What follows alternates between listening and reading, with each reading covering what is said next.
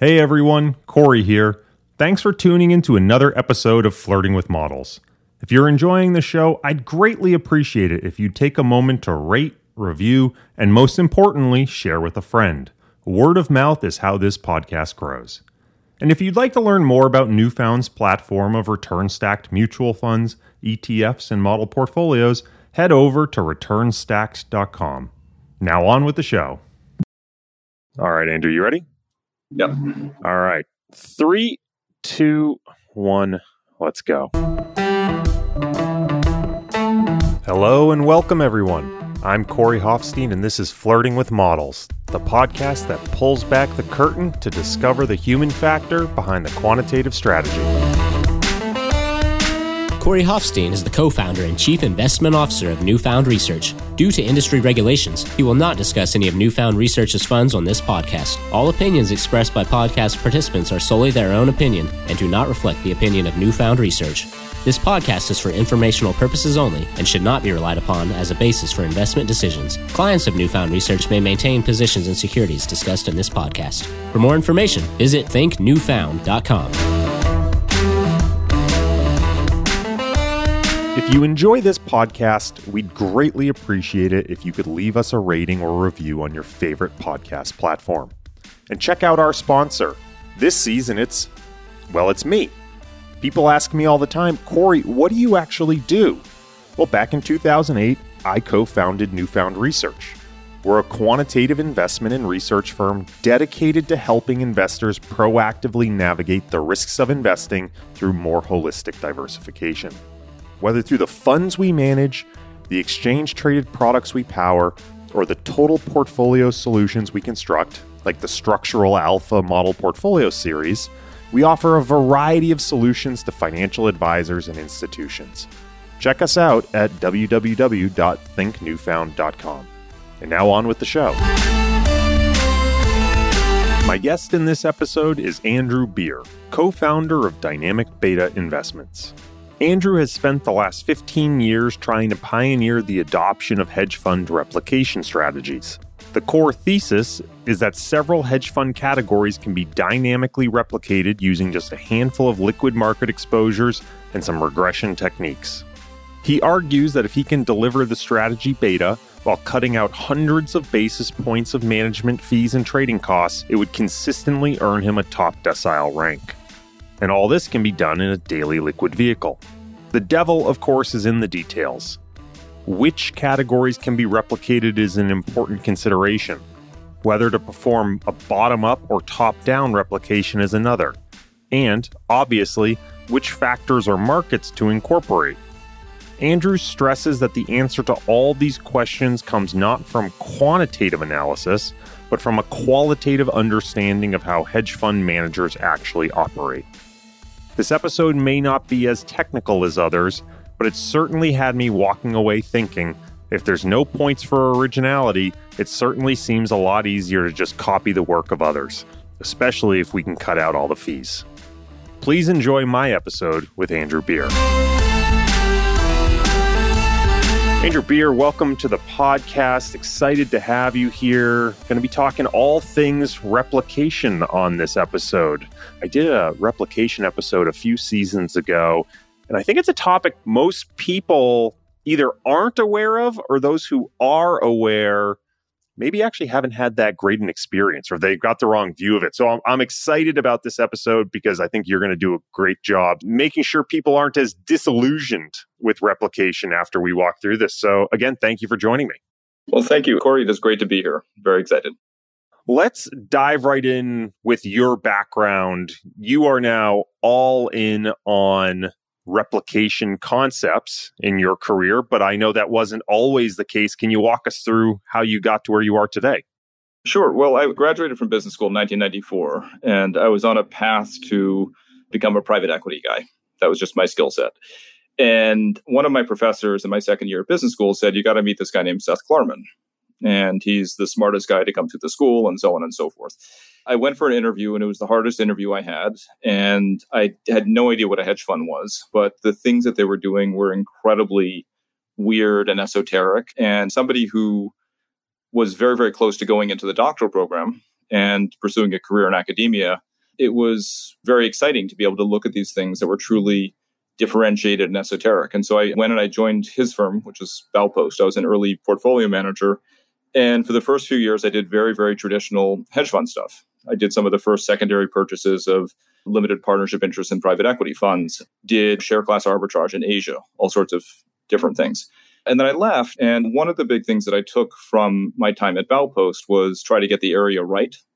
And so within a few years, I'd left. And by the early 2000s, I'd started a hedge fund, one of the earlier hedge funds in the commodity space. And around the same time, with a different group of guys, I started one focused on the greater China region.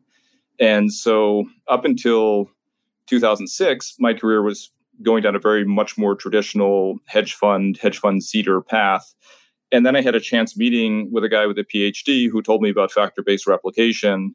And arguably, it's all been downhill since then. But trying to kind of solve this issue of how do you create index like products in hedge fund land that actually work?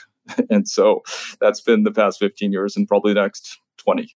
Well, let's start there because I don't want to assume all of our listeners know what factor based replication is. So maybe you can start by just succinctly defining the core goal of replication based strategies. What are you trying to accomplish and what's sort of the value add to end investors? So, the basic idea of hedge fund replication is that what hedge funds do, some of what hedge funds do, is not that mysterious. So, the question is what's driving their returns? In a sense, if you had to sum it up in a sentence, is we think hedge funds are smart. We think they generate alpha. They take too much in fees. And if we can copy it cheaply, we'll do as well or better than they do. What factor based replication is, is basically it's based on the premise that most of the performance and ultimately most of the alpha that hedge funds generate comes from getting factor rotations right, more so than picking this stock or that stock, more so than presciently jumping off the tracks as the train comes down it, more so than the illiquidity premium, and so, really, in the late 2000s, there was this initial big wave of people saying, hey, we can copy what hedge funds do cheaply. And then, much to my surprise, this ended up being an extraordinarily controversial thing in hedge fund land. let's walk through some of that history because I do think the view in the market is driven by some of the research that was published. We're going to get into that later date, but I would love to get into, as someone who's experienced much of the history, walk us through the history of these replication studies and strategies in the marketplace. So, the seminal paper was written in August 2006, and it was written actually by a graduate student of a very famous professor named Andrew Lo at MIT. Her name was Jasmina Hasanhodzic. And the paper basically said that we can look at, let's say, the past 24 months of returns of a very diversified pool of hedge funds. And we can every month we can do what Bill Sharpe said with his style based returns analysis is that we can look at those 24 months of returns, run it through a linear regression model. And if we know what the primary drivers are likely to be, so there's some exposure to equities, some exposure to rates, some exposure to other things that we know hedge funds do, then the model on today is very good at telling us really what was driving performance over that period of time. And what the paper did was, by the way, that's a risk management tool that people use all the time across the industry. What the paper did is it took it one step further and said, well, what if we were to actually invest in those instruments today, wait a month until we got new data, and see how we did relative to hedge funds? And this research was then repeated by pretty much every investment bank with a decent quant department, repeated the research. And again, I'm not a quant, but the guy that I met with in actually it happened to be in August 2006, so the month the paper was published, basically had done some of his own work on it. And so the interesting thing about it was that this wasn't a surprise at all to somebody who'd actually been inside hedge funds. This was always how hedge funds made money. When I worked for Seth, he was making money because he'd been early into Russian privatization vouchers and to non performing real estate after the savings and loan crisis it doesn't really do you a lot of good if you do all of this work and then buy some great investment that max out at 2% of your portfolio. If you like an area and you develop knowledge of an area, you tend to own a lot of it more over time. And so that was really where it started. And there's been remarkably little of that research was actually published by investment banks and others. And then there were some contradictory papers that were published that ultimately, you know, I have pretty strong feelings about. Well, walk us through at least some of the history of those contradictory papers, because again, I think the narrative in the industry today is very much influenced by some of those papers. We'll get into some of your rebuttals perhaps a little later in the conversation, but keep walking that timeline for me. Sure. So 2008, 2009, around that period of time, there were two types of papers that were published. The first was published by researchers at EDHEC, who basically said they had the punchline was they said, We've taken Andrew Lo's models and we have sought to expand on them. And guess what? They don't work. And then a whole slew of consulting firms and fund of funds said, We too have done our own analysis and we believe the results are wrong and they don't work. But behind all of this, there was a profound change because ultimately what replication was trying to do was to create an investable index like product for the hedge fund space. And if I can take a step back, why was that really important? In 2000 through 2002, hedge funds made money during the great dot com bear market. And that was largely a factor bet. It was being long small cap value and being short large cap growth. The small cap value stock didn't go up. They went down 40%, not 50%, but the short positions went down 80%. But the performance of hedge funds set off a gold rush, and everybody wanted exposure to hedge funds. And by the way, this was also during the lost decade for equities. So allocators were faced with the problems how do they get into the space? And the view at the time was all hedge funds are good if only we can get access to it. So people built fund of hedge funds. They built all sorts of different kinds of products to allow more and more people to get access to the hedge fund space. A lot of those products were even less liquid than the underlying hedge funds or had even more fees built on top. And so there was a parallel effort to say, well, maybe we can create something that's a little bit more client friendly, a little bit more liquid but gives you the same kind of return profile. And what replication was, was basically so I guess the way people said is that the first holy grail of hedge fund investing was you find George Soros in the 1970s, give him all your money and go home. And then you can replace him with your favorite hedge fund manager. But the second was could you get all the benefits, but with low fees and daily liquidity? And everybody who's building these other products had basically taken the position no, you can't you must pay 5% in fees and invest through a fund of funds because how else could you possibly get these benefits? And so during the 2000s, the idea that you could access hedge fund returns cheaply was enormously threatening to this whole business, this whole industry that had built to facilitate investing in hedge funds. And it was also, and the industry had also built its own canon as to what makes hedge funds great. It was short side alpha, it was market timing, it was illiquidity premium. They constructed all of these theories as to what made hedge funds great. And then the way that I've described it is then Andrew Lo comes along with this robot dog. And lo and behold, it looks like the robot dog can do as well as the 5% illiquid fund of hedge fund products, which would then raise the question as to why any sane fiduciary would ever put money into the latter when you could do the former. And so the papers that came out were really built with this idea of how do we disprove it? How do we discourage people from looking at this as a serious viable option? When you talk about actually practically implementing some of these ideas, I typically see people take two paths. There's those who try to create a process that captures the underlying return drivers and that might be, for example, if we're looking at a managed future strategy, I might say, look, I think 20 over 100 moving average crossover represents the way most trend followers invest. So I'm going to run that process as a representative process of the broad cross section of managed futures managers. And that's going to be my naive replicator. The second approach is statistical in nature. What you keyed in on initially in our conversation which is around more of a factor analysis, looking at the historical returns of managed futures funds, using perhaps a bunch of different futures markets, regressing the returns, and trying to figure out what those managed futures funds are actually holding at any given time and then holding them going forward. In your opinion, which of these approaches is ultimately better for replication out of sample? We looked very hard at the earlier approach. The way that we've often framed it is there's bottom up replication, where you try to copy, you say, manage futures funds generate most of their returns from trend. And we're going to build a simple model to capture trend. And so our first, using managed futures as an example, our first approach on managed futures was that doesn't sound that hard. Maybe we should do it ourselves.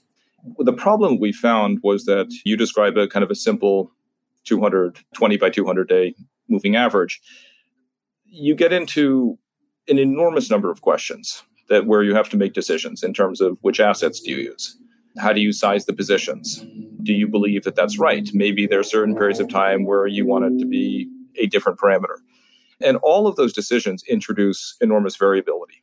So if i went into a room and you went into a room and we each said we're going to come back with a trend model chances are at the end of the year we may be 200 basis points apart but what we found was that it's really really easy to be 40 points apart and in a sense, like if everybody agreed that there was one simple, standard, straightforward way to define trend, for instance, then we would all do it the same way. It wouldn't be that hard. But the reality is, everybody comes up with their own nuances.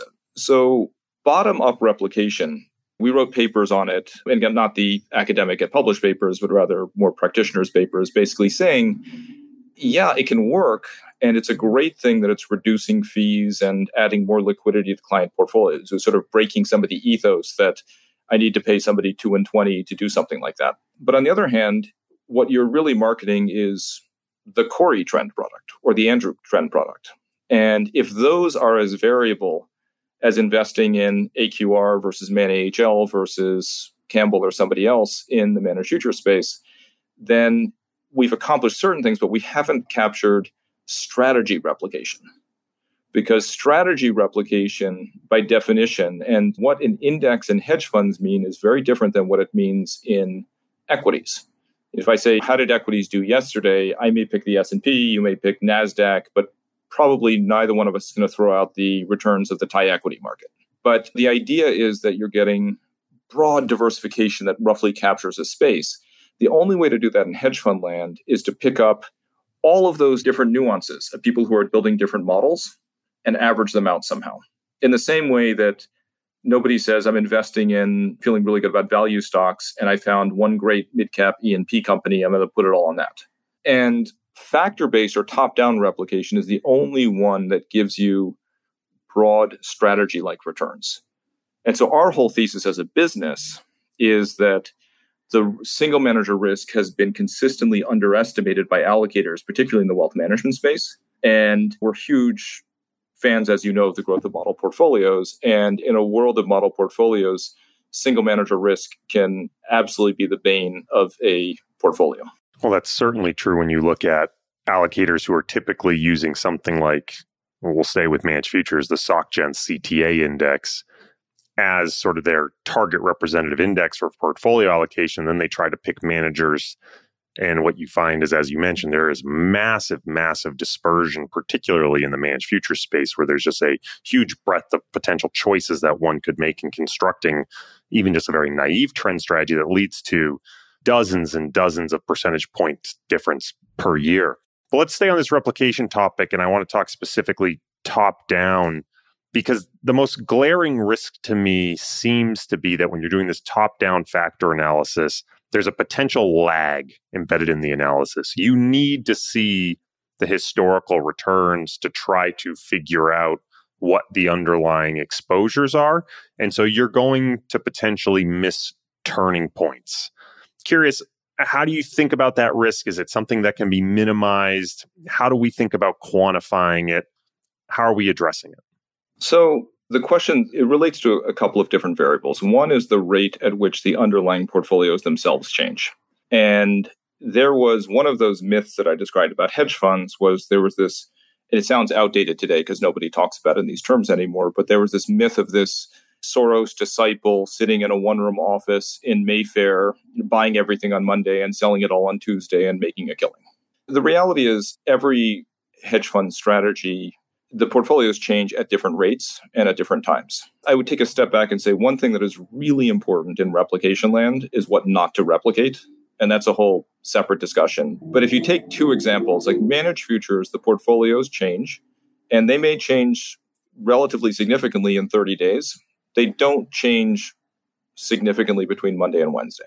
And it's for the reasons that you just described. If you're looking at 20 versus 200 and you're looking at it 10 or 15 or 20 different instruments at the same time, you're probably not going to walk in on Tuesday and find that everything has completely reversed on you.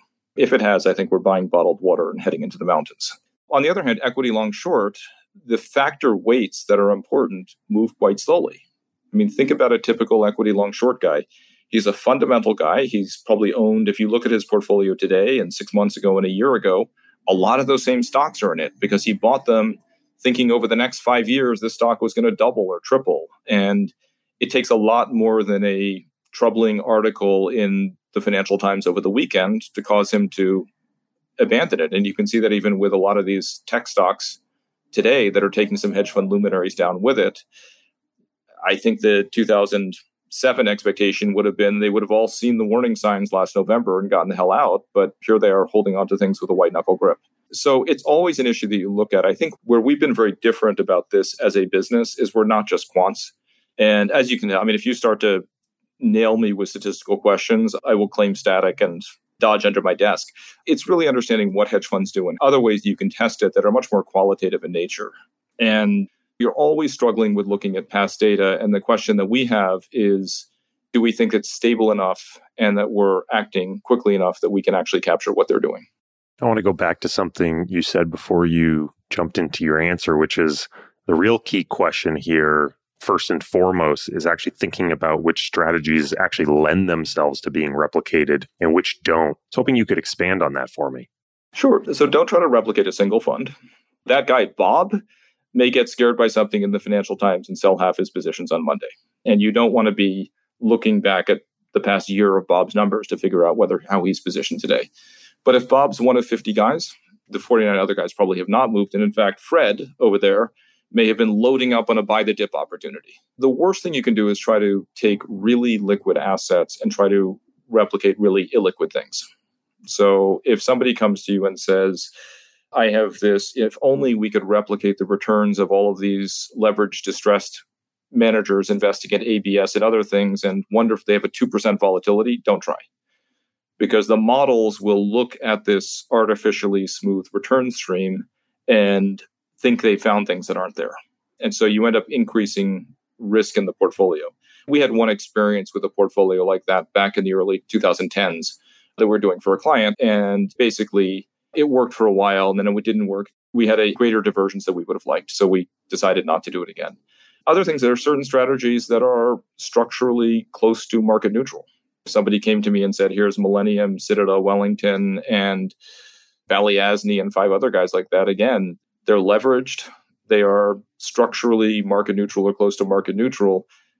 They're not going to swing around on the basis of a value versus growth rotation that you might see in fundamental managers. It sort of seems to me like the key question in some of this replication is where's the alpha coming from? You know, so, for example, I think you mentioned we're trying to replicate long short equity managers, and we find that the majority of the category alpha is really coming from individual security selection rather than, say, regional or factor tilts that might change over time. Identifying those individual securities would sort of be a numerical nightmare. Curious, how does the source of alpha within a hedge fund category affect the ability to replicate that category? It's interesting. So, actual hedge fund managers, their language is about getting factor rotations right. Stan Druckenmiller shorts treasuries. He doesn't say, but but the real value was I shorted the 29 year treasury, not the 30 year treasury, because I got a three basis point discount in my position. Pierre Andurand buying oil. Even Maverick is having a terrible year, but Maverick's success back in early 2021, late 2021 was was catching the value rotation early. But back in 2006, when this started, even the terminology of factor rotation was not widely used. And so one of the things I did again is I went and I talked to actual hedge funds about it. And I went, I spoke to the guy who was the head of risk at Baupost at the time. And I said, look, I'm looking at this thing and it sounds, I mean, you know, again, I'm not a, a statistician, but it sounds like this makes a lot of sense to me. If we just conceptually, if we tried to do this with Baupost returns, what do you think we would find?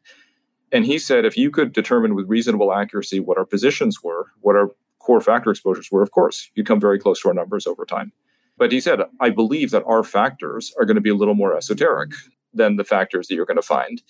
But he said conceptually, our portfolios move slowly.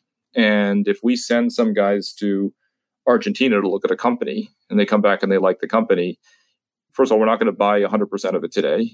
And it's something we'll be building up a position in. And if we like the companies in Argentina, then soon we'll have guys looking at Brazil and Colombia and every other country in the region. And lo and behold, we might have an EM allocation that's significant, but that'll be in a year or two. And so for us as a business, we need things that move relatively slowly. Managed futures is different. And I think the value proposition of the alpha in managed futures is much more about just the dispassionate nature of the way that they invest, which is a longer discussion. But they have a huge advantage by not caring about round numbers, not caring about whether their trade has played 80% of the way that they expected it to play out six months ago, whether it's playing out faster or worse. It's, but again, the alpha generation there is factor tilts, but it's short term factor tilts. It's shorter term, it's rotations, it's things that are moving in the market. But today, interestingly, the language of factors is everywhere. So I talk about this new generation of allocators. It's very different than the hedge fund guys and the fund of fund guys in the 2000s. Is that I say factor rotations drive hedge fund returns, and everybody nods knowingly, like, of course. Back then, it was anathema because that wasn't the short side alpha, buying underfollowed small cap stocks, all of these things that I think serious people always knew was kind of made up. So let's rewind back to the sort of 2007, 2009 era and address a topic we sort of skirted around earlier, which is that there are some well known papers with major critiques. As you mentioned, EDHEC in particular wrote a series of papers largely dismissing both bottom up and top down approaches to hedge fund replication, arguing from both a theoretical and empirical basis.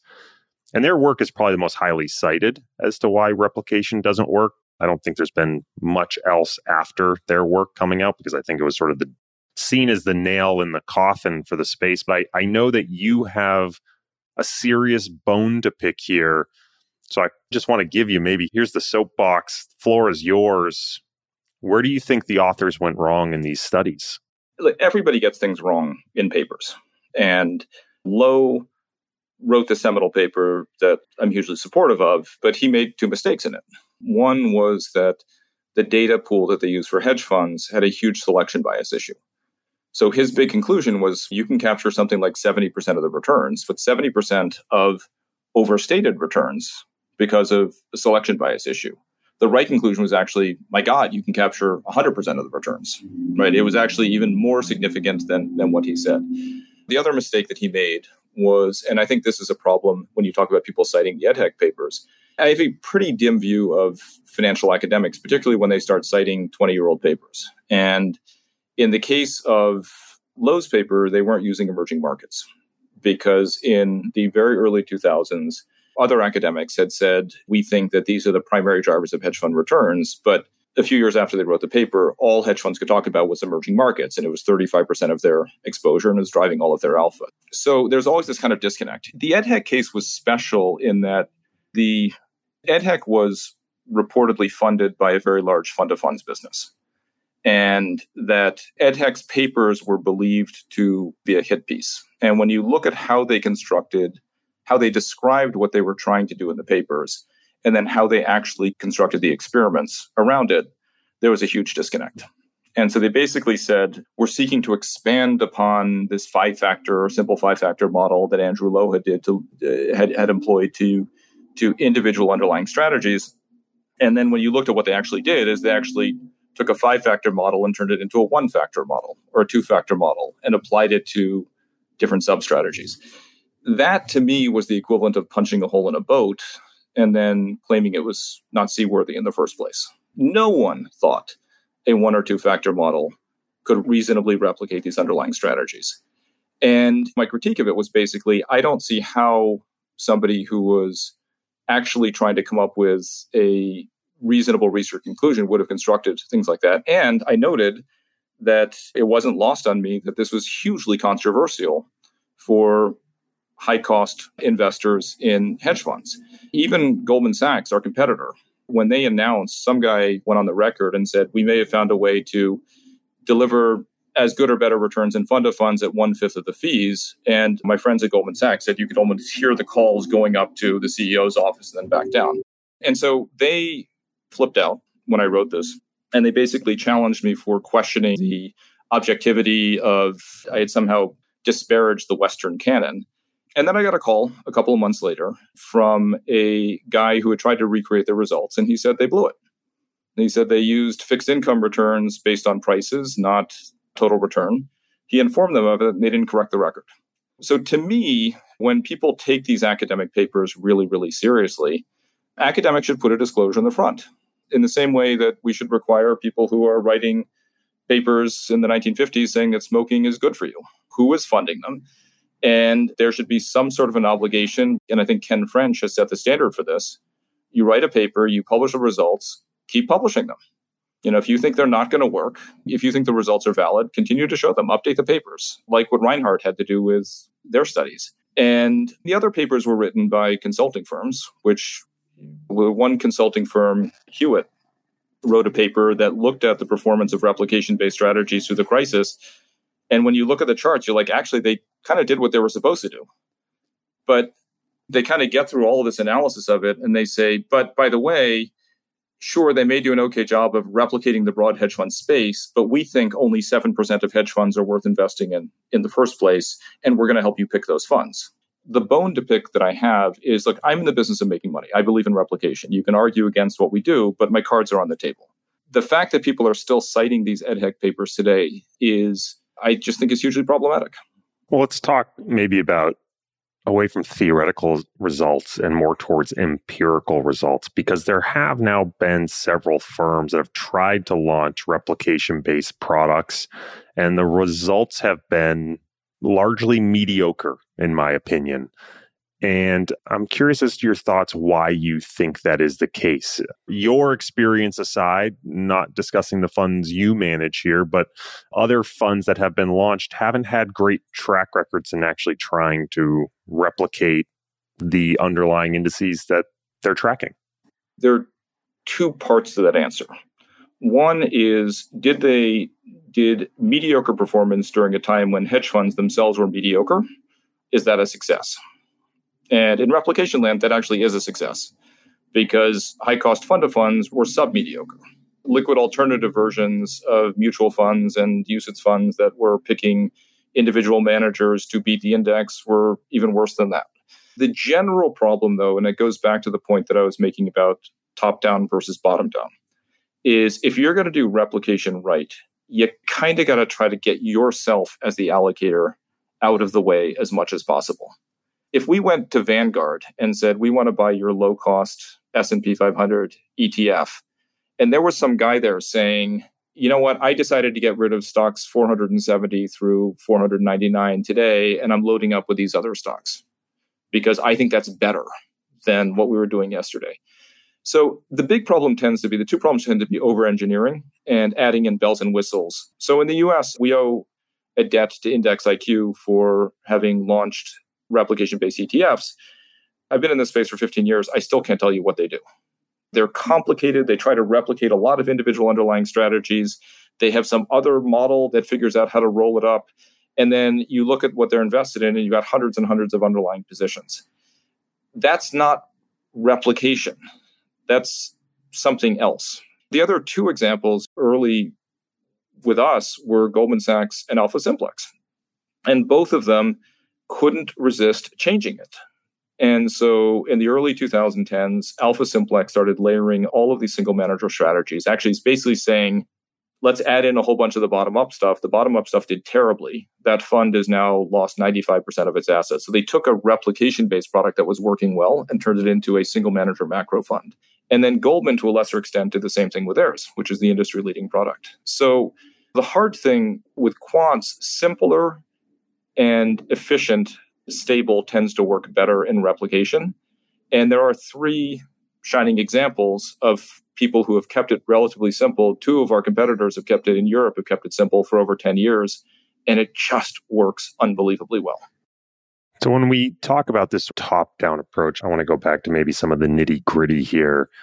It strikes me as a bit of a small data problem where you look at something like, let's say we're trying to replicate the SocGen CTA index, you're getting daily returns at best. And yet, in certain categories like managed futures, positions can flip on a dime. I, I know even if you look at a cross section of CTAs, all their trend lengths will be different, but they do get crowded into positions. Today, most are very long the dollar. They're very short bonds. If you saw a rally in bonds, I think the vast majority would quickly flip overnight to being long bonds. Maybe I'm wrong there.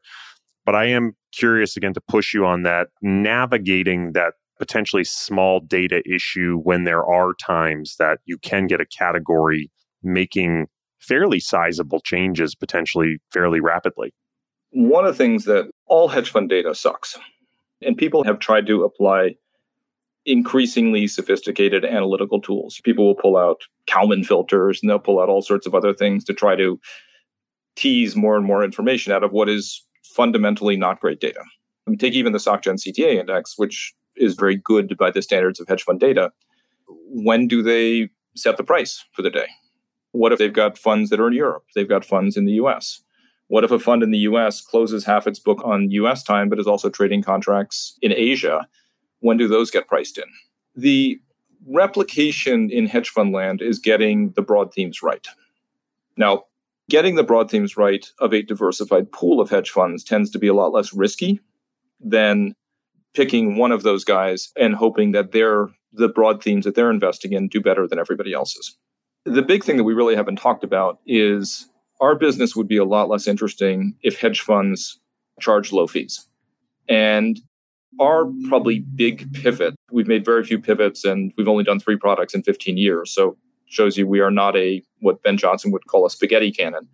But we started to focus on pre-fee returns. And the idea was it was incredibly simple, but it was like, my God, if there's 500 basis points of trading costs and fees and other things associated with investing in the 20 funds in the SocGen CTA index, if we aim 500 basis points higher than what they're doing and we capture 400 of it and charge a lot less. Going back to your point about alpha, it's not just what alpha's there and how it's generated, it's also who it goes to. And so this has kind of turned me into this kind of thorn in the side of the hedge fund industry where my friends joke that if my car ever breaks down in Greenwich, Connecticut, they'll lock the doors, it's a trap and call hostage rescue or something. So you really are trying to use what data you have to tease enough information out of it that you're pointing in the right direction. It's not perfect and it'll never be perfect. But back to your point, what we haven't seen, at least in the managed future side, is circumstances where, and by the way, we just rebalance once a week. So we know the deterioration of quality of information that we have does go down. It doesn't go down that much from Monday to Monday, but that also reduces our trading costs. So that's a trade off we make.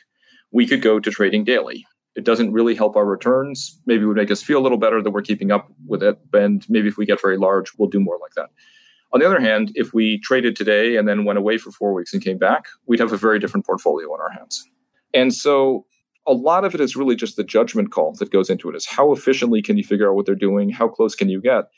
And there are plenty of times we miss things. Plenty of times it feels like maybe we're moving a little bit more slowly, but it tends to self correct over time. And when you have that much of a cushion between pre fee and net of fee returns, going back to my Baupost days, that's a positively asymmetrical trade for us.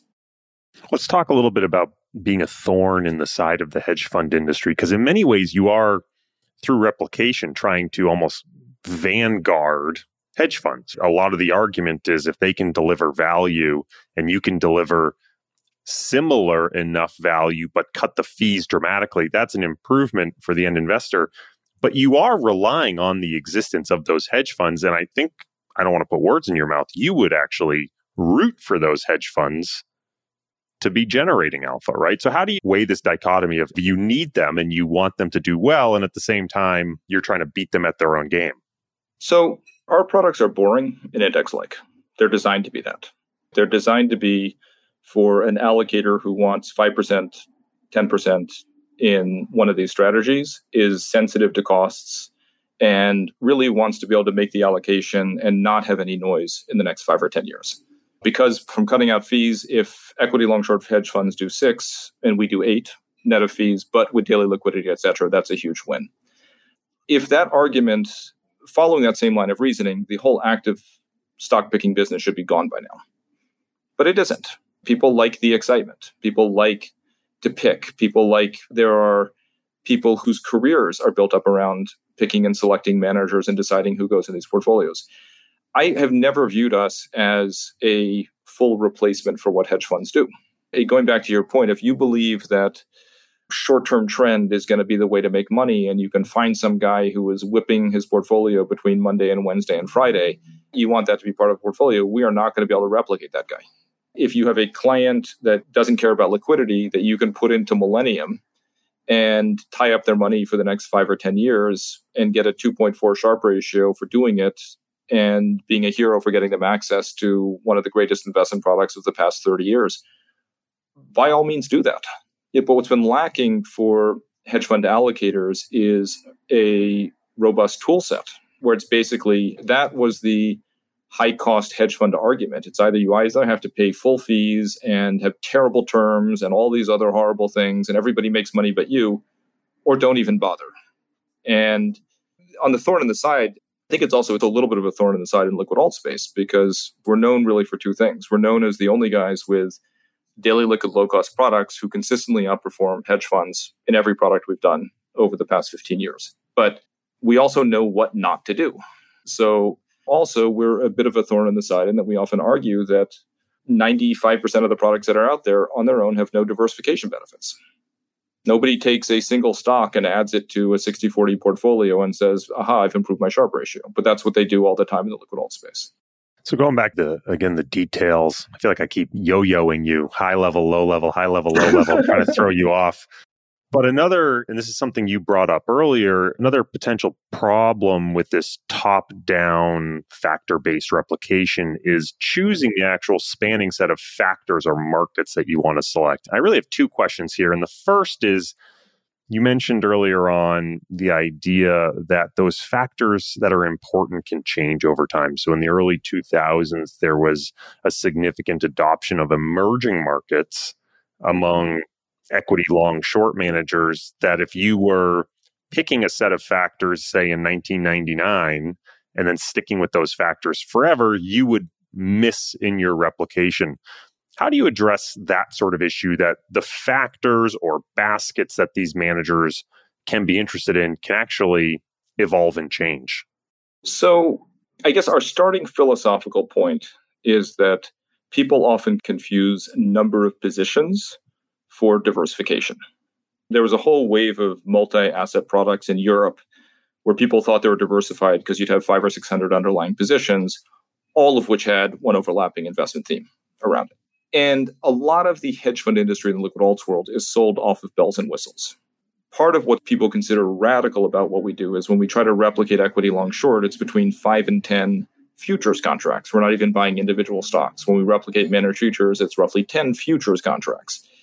So, over long periods of time, we know that the principal drivers of performance are not going to change that much. And by that, I mean take managed futures.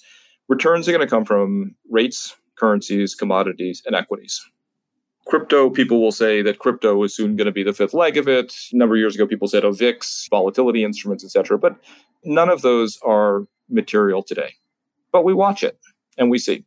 The difference, because we're practitioners, is we pay a lot of attention to what hedge funds are actually doing. And so that kind of gives us an early read if the factor set is changing. I think one thing that surprises people about it, though, is that I think people assume that our results would be very, very sensitive to exactly which instruments we use. But if you think about it, let's say for whatever reason we didn't use the 10 year treasury, we only had the 30 year treasury what would the model do? In the window that it's looking at, it would say it's sniffing around for the 10 year treasury return. But instead, it's got this somewhat more volatile 30 year treasury return that is going up and down almost in exactly the same form, maybe with slight differences, but a little bit more volatile. So it'll just take a little bit less of that. And I think one of the things we found early on was that as long as you had the major areas covered, the models are pretty good at adapting what we have to what they're trying to, the sources of return that they're trying to identify. we don't always get it perfectly. So in September of last year, I wish we'd had natural gas in our managed futures portfolio. Why? Natural gas went up 34%. And if we'd been geniuses and decided in August to add natural gas as an 11th factor, we would have had a 7% position. But then we also would have given it back over the next two months. So it's not to say that we don't have judgment calls in what we do, but what we're trying to do are basically make rational calls on ultimately laser focused on the end objective, which is let's invest in the deepest, most liquid, most efficient things that we can use because we want to be efficient and liquid. And not try to get really cute and fancy to get from capturing 93% of their pre fee returns to 95%. And going back to your question about how other people have made mistakes in the space, I think it's very, very hard for quants not to do anything. I think the culture of, particularly in investment banks and a lot of asset management firms, is if you're not constantly adding bells and whistles and changing parameters, you're not doing your job. I think the great quants, people that I know who've gone from investment banks to places like a DE Shaw, will tell you that actually stability is rewarded in the latter. And I've been very lucky to work with quants who have always believed that. So I want to dive in a little bit deeper on this idea that, and let's use managed futures as an example, the basis of instruments that you choose may not actually be massively influential in your ability to replicate accurately. And I'm sure there are managed futures managers who are listening that were shocked when you said you only use 10 to 15 futures markets to replicate futures returns when so many managers emphasize how many different unique markets they actually trade. 40 to 60 different markets and how much beneficial that diversification brings them. You're sort of saying hey look as a category not only do all those different markets not matter but actually you could probably make some substitutions within the basket of futures that you do trade and it probably wouldn't even matter all that much. I know you guys have actually explicitly studied this as a topic. I'd be curious maybe if you can just expand on what you found and how influential that basket really is. I would be very surprised if seasoned managed futures guys have the reaction that you say. I think part of what led us down this line i spoke to again, we're very unusual in Quantland in doing stuff like this. Here's a little story. I was talking to uh, JP Morgan launched a bunch of replication based ETFs. And I was talking to a friend of mine, and he said, Come on, we've got the smartest quants in the world, and they're doing this, and they say they can do it this other way. And I said, But they're telling you that they're replicating what hedge funds do. You guys have 40 or 50 billion dollars invested in hedge funds. How many times have they actually gone and sat down with the hedge funds and said, This is how we're modeling what we think you're doing?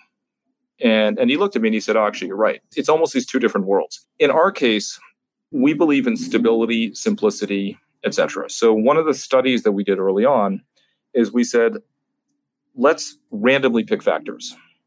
And what you find, this is sort of shadows of the EDHEC studies, is if we try to replicate managed futures with only the S&P 500, it doesn't work. If we try to use only the S&P 500 and a 10-year treasury, it works a little bit better, but really not. But so what you kind of end, you, what you end up needing is you need exposure to what we know are the four drivers of their returns, those four major categories. And then within that, it's better to have a couple of instruments than one. But one of the studies that we did was basically what if we just randomly picked two commodity instruments and randomly threw in two rates instruments, et cetera this goes back to kind of the economic proposition that the spread between pre fee, I mean, some clearly worked better than others. And we ended up selecting them that we thought were much more rational and representative. But every single one, even with bizarre factor sets, did better than the net of fee returns of the index.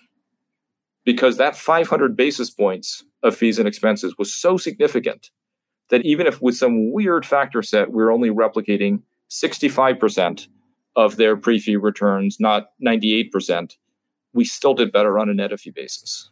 So we try to keep part of our philosophy is to stay in the deepest and most liquid markets. I always live in fear that there's another Lehman moment around the corner.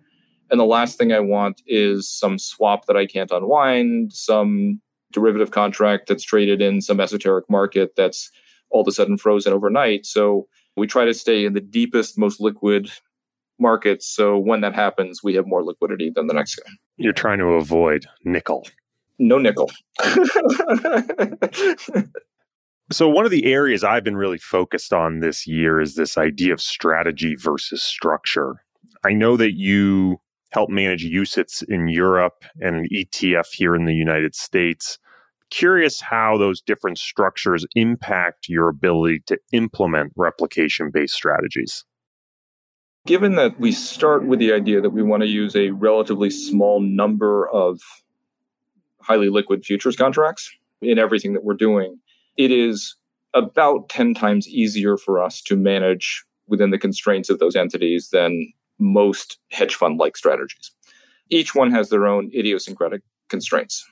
The big issue between Europe and the US, so UCITS funds versus RICs in the US, is it's harder to invest in commodities in Europe. And so when we have built, for instance, our managed future strategy that we built in Europe, works around it. And this kind of goes back to the point that you were asking by basically saying, all right, we're not going to invest in commodities. So what would we have instead? So if the model is sniffing around for long crude oil exposure in the first quarter, it's going to find things that have been over that window highly correlated with it. So it might own more short positions in bonds, etc. That's a bigger point of variability than whether the 10 instruments that we have in the US should be 11 instruments by including natural gas in September of last year. There are people who have approached it by saying, well, we can use swaps or notes or other things to get exposure to it. We have just been, I guess, we've taken a very dogmatic position in that I've always said to our investors, I can pick up the phone and call you and say, look, the replication models didn't move quite as fast as we would have liked. It seems to have picked up some spurious correlation here or there. We underperformed the target by 200 basis points.